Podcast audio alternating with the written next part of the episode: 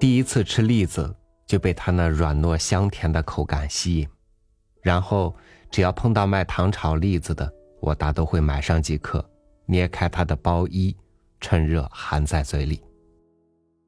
有一种美食能常常让你觉察到生活里的快乐，这是我的幸运。今天就和你来分享汪曾祺的这篇文章，栗子。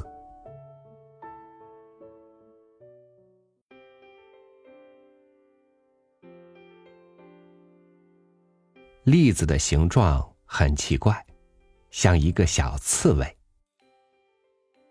栗有斗，斗外长了长长的硬刺，很扎手。栗子在斗里围着长了一圈，一颗一颗紧挨着，很团结。当中有一颗是扁的，叫做奇栗。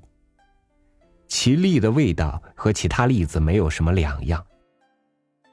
坚果的外面大都有保护层，松子有鳞瓣，核桃、白果都有苦涩的外皮，这大概都是为了对付松鼠而长出来的。新摘的生栗子很好吃，脆嫩，只是栗壳很不好剥，里面的内皮尤其不好去。把栗子放在竹篮里，挂在通风的地方吹几天，就成了风栗子。风栗子肉微有皱纹，微软，吃起来更为细腻有韧性，不像吃生栗子会弄得满嘴都是碎粒，而且更甜。贾宝玉为一件事生了气，袭人给他打岔，说：“我想吃风栗子了，你给我取去。”怡红院的檐下是挂了一篮风栗子的。风栗子入《红楼梦》，身价就高起来，雅了。这栗子是什么来头？是贾蓉送来的，刘姥姥送来的，还是宝玉自己在外面买的？不知道，书中并未交代。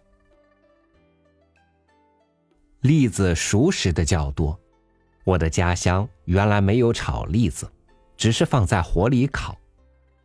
冬天生一个铜火盆，丢几个栗子在通红的炭火里，一会儿砰的一声，蹦出一个裂了壳的熟栗子，抓起来在手里来回倒，连连吹气时冷，剥壳入口，香甜无比，是雪天的乐事。不过烤栗子要小心，弄不好会炸伤眼睛。烤栗子国外也有，西方有火中取栗的谚语，这栗子大概是烤的。北京的糖炒栗子，过去讲究栗子是要良乡出产的。良乡栗子比较小，壳薄，炒熟后个个裂开，轻轻一捏，壳就破了，内皮一搓就掉，不护皮。据说良乡栗子原是进贡的，是西太后吃的。北京的糖炒栗子其实是不放糖的，昆明的糖炒栗子真的放糖。昆明栗子大，炒栗子的大锅都置在店铺门外，用大如玉米豆的粗砂炒，不时往锅里倒一碗糖水。昆明炒栗子的外壳是黏的，吃完了手上都是糖汁，必须洗手。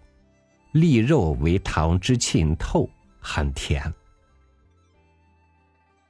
炒栗子宋朝就有，笔记里提到的栗，我想就是炒栗子。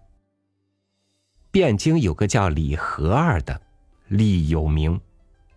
南宋时有一使臣出使，有人蛰到献栗一囊，即汴京李和二也。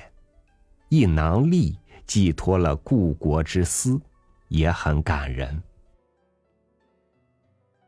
日本人爱吃栗子，但原来日本没有中国的炒栗子。有一年我在广交会的座谈会上认识一个日本商人，他是来买栗子的。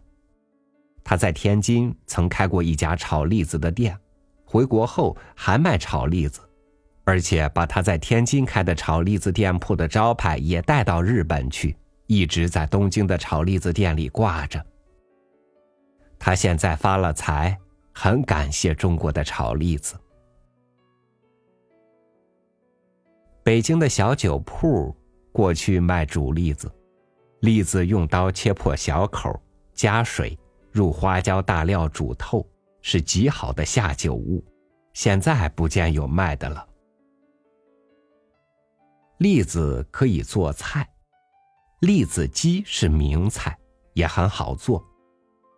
鸡切块，栗子去皮壳，加葱姜酱油，加水淹没鸡块，鸡块熟后下绵白糖，小火焖二十分钟即得。鸡须是当年小公鸡，栗须完整不碎，罗汉斋亦可加栗子。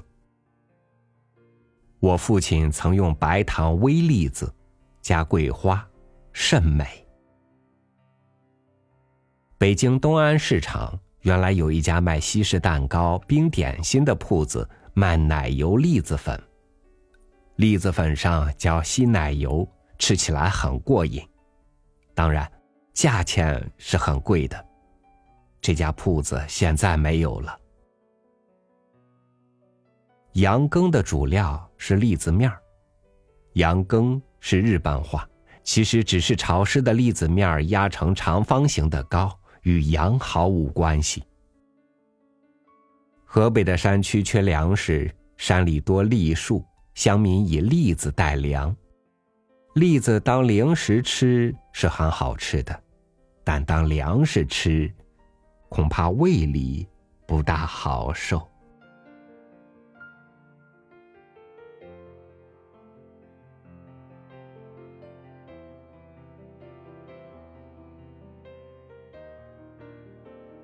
对待食物的态度，往往也能折射出一个人的生活状态。你如果对生活充满热情，那么享受食物一定是你的常态。感谢您听我分享了这篇有关栗子的文章，也祝您每天都能够享受到美食带来的快乐。祝您晚安，明天见。